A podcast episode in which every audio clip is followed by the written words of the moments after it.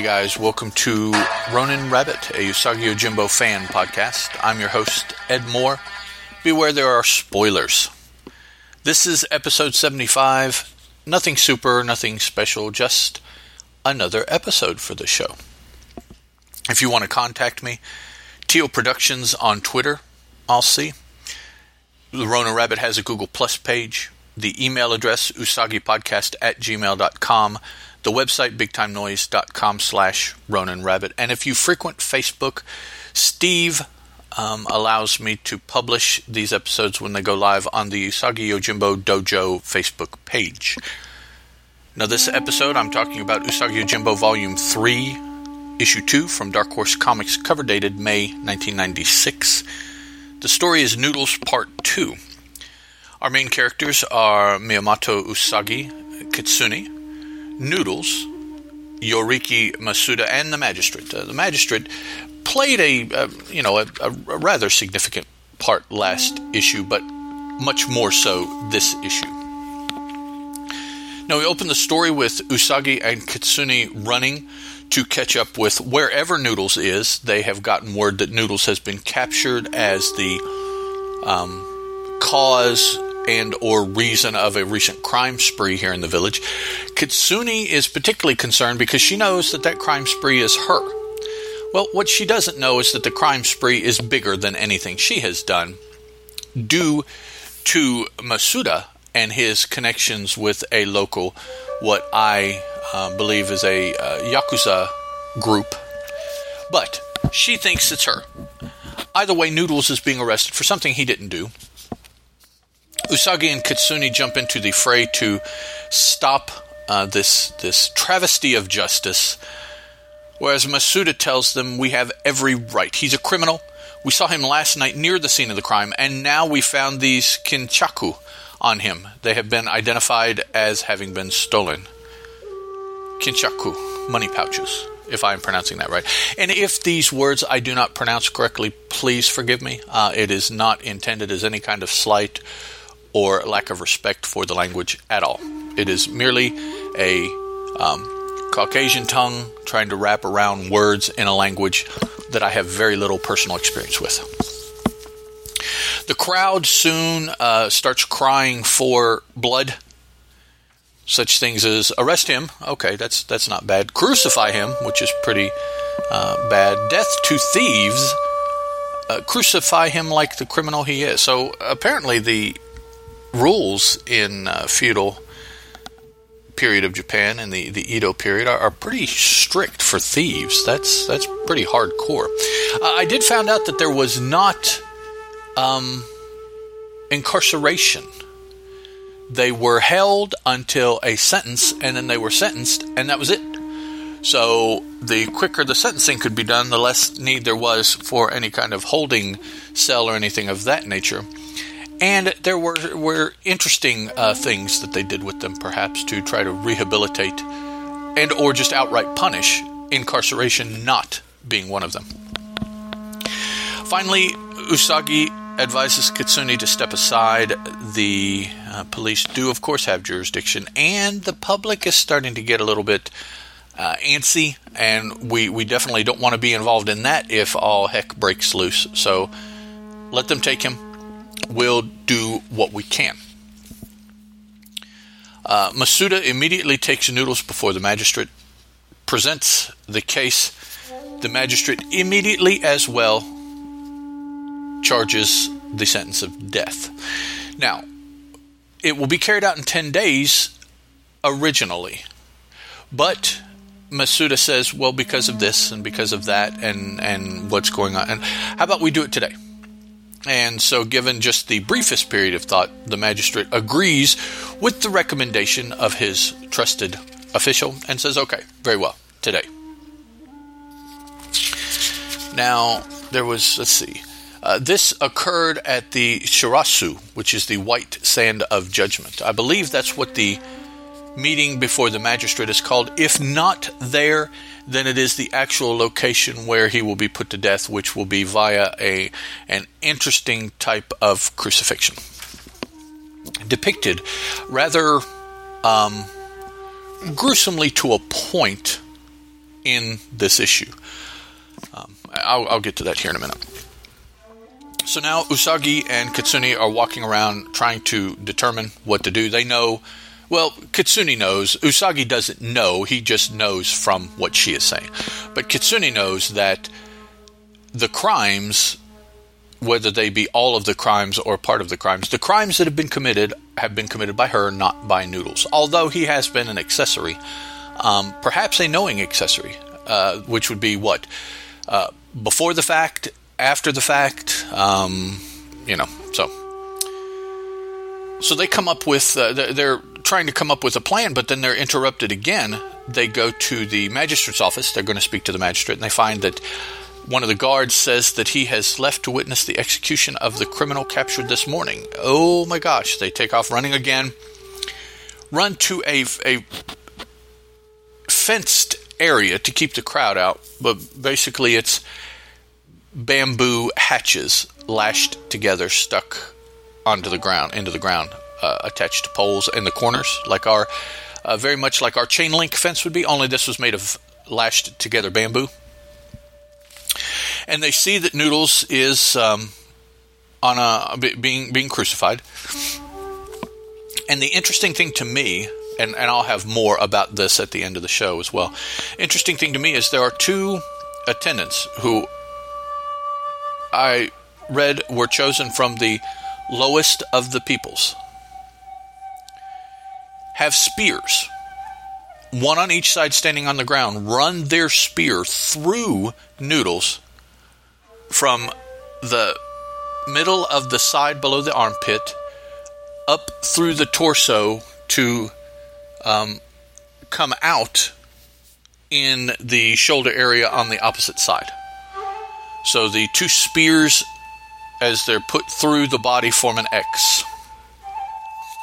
As he is standing on a cross. So it could be the usage of the spears is what makes it a crucifixion or it could be that he is suspended on a cross, or a combination of the two. And he wasn't nailed, he was lashed to the cross. Noodles uh, subsequently dies. Usagi and Kitsune are much upset. Usagi over the death of an innocent man, Kitsune over the death of a man that she said that she would protect. She told him she would protect him and didn't.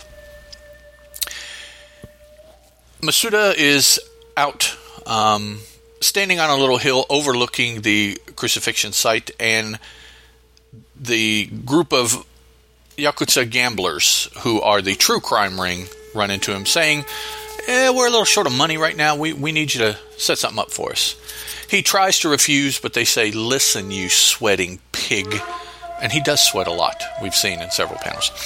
You do as we say, or the magistrate will hear about your gambling debts and of your involvement in the crime wave.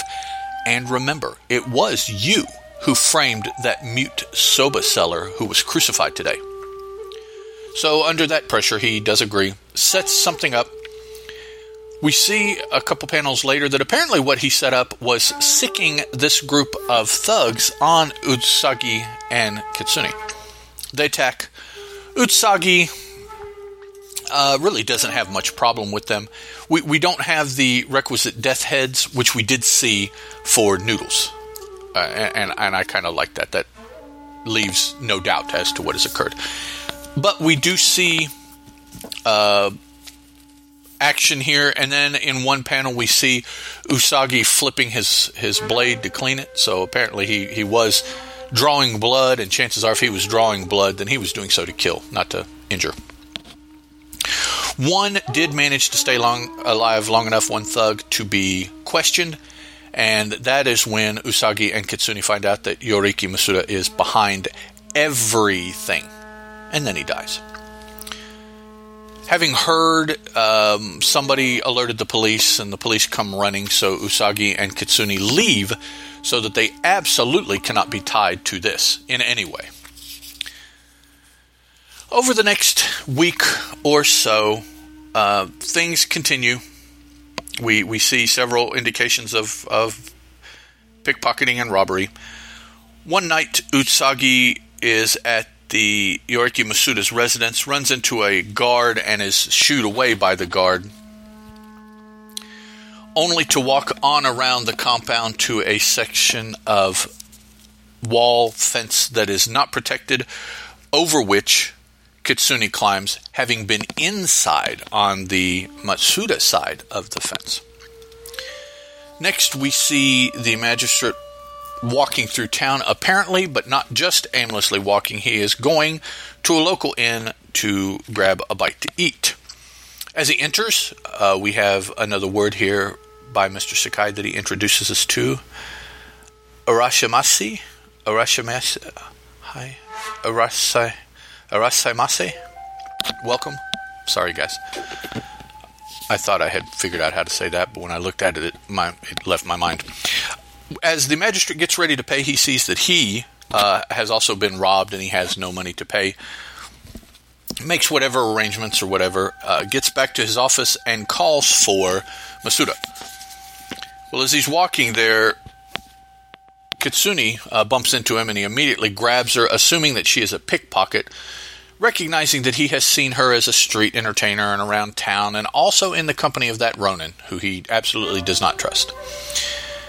He accuses her of being a suri, a pickpocket, but when he reaches into his robe, he finds that his kinchaku is there. Having to let her go because obviously he's not been pickpocketed, he arrives at the magistrate's residence, where the magistrate just gives him what for. Um, he says, even my kinchaku was stolen. The magistrate does. No doubt our Lord's spies have reported all of this. It will reflect badly on me. You're inept. If I could blame this fiasco all on you, I would, you fool. And this debacle with the soba seller. It's obvious now that an, we executed an innocent person. It was because of you, on your advice, that we killed him so quickly. And Masuda starts to uh, cower and crawl here and exclaims, sweating profusely, But you really can't blame me for that. All the evidence pointed to him. The magistrate says, I guarantee there will be an investigation. And as he's bowing and doing all this prostrating stuff to the magistrate, a kinchaku falls out, and the magistrate recognizes it as his own. And then at that point, Matsuda realizes she didn't try to steal my money pouch, she planted one on me.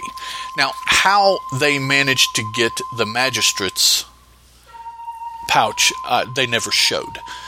Obviously, the um, pickpocketing, the thievings that we were shown that were alluded to were her getting money together. Um, she was in. I just wonder if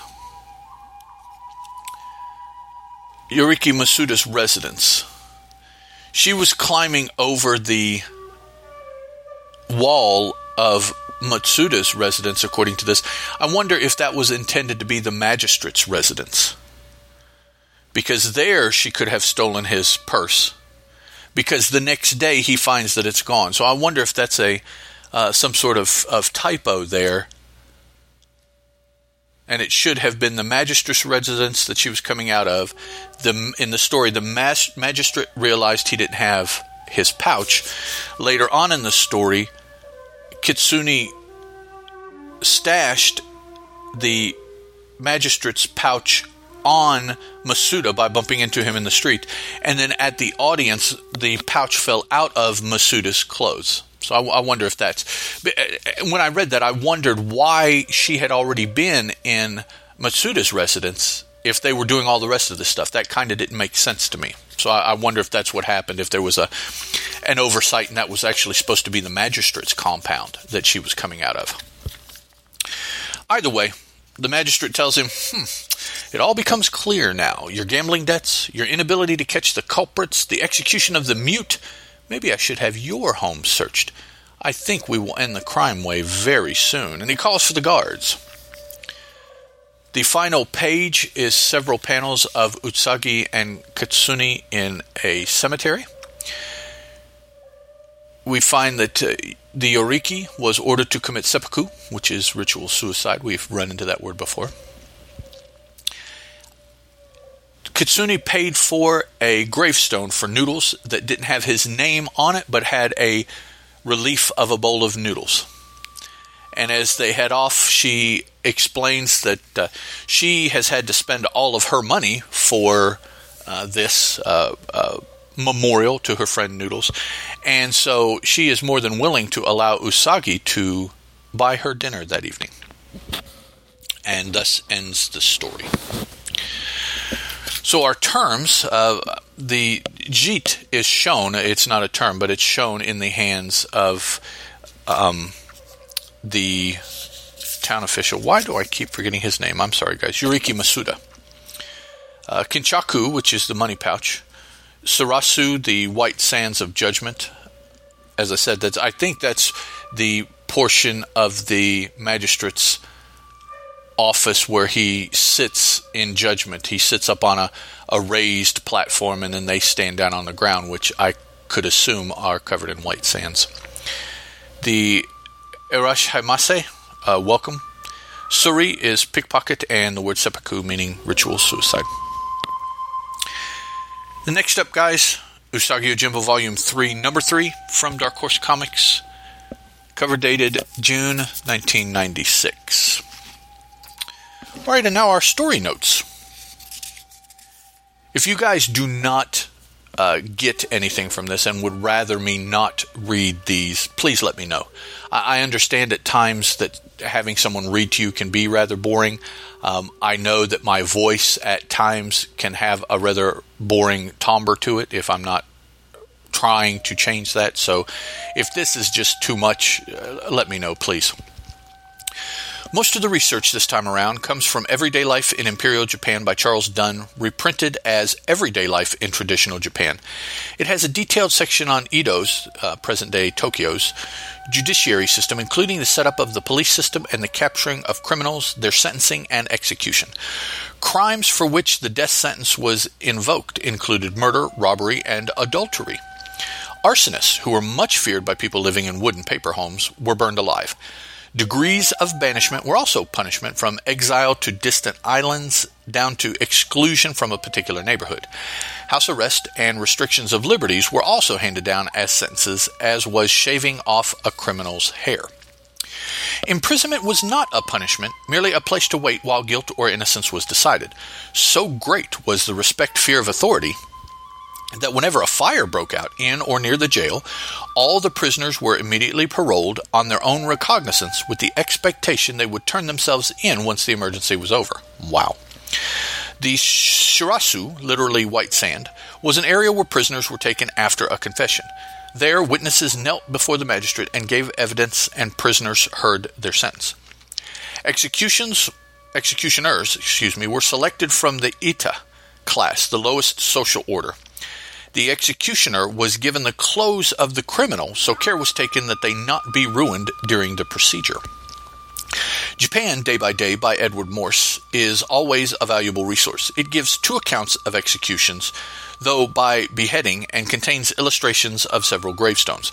I gave Noodles a Buddhist gravestone as opposed to a Shinto one, which is more organic as it shows the natural shape of the rock as it was quarried. So that is this issue's story notes. All right, guys. Next episode coming soon. Thanks a lot. Talk to you then. Ciao. The Ronin Rabbit podcast is a Teal production, and as such is licensed under a Creative Commons Attribution, Non-Commercial, Non-Derivatives 3.0 Unported License.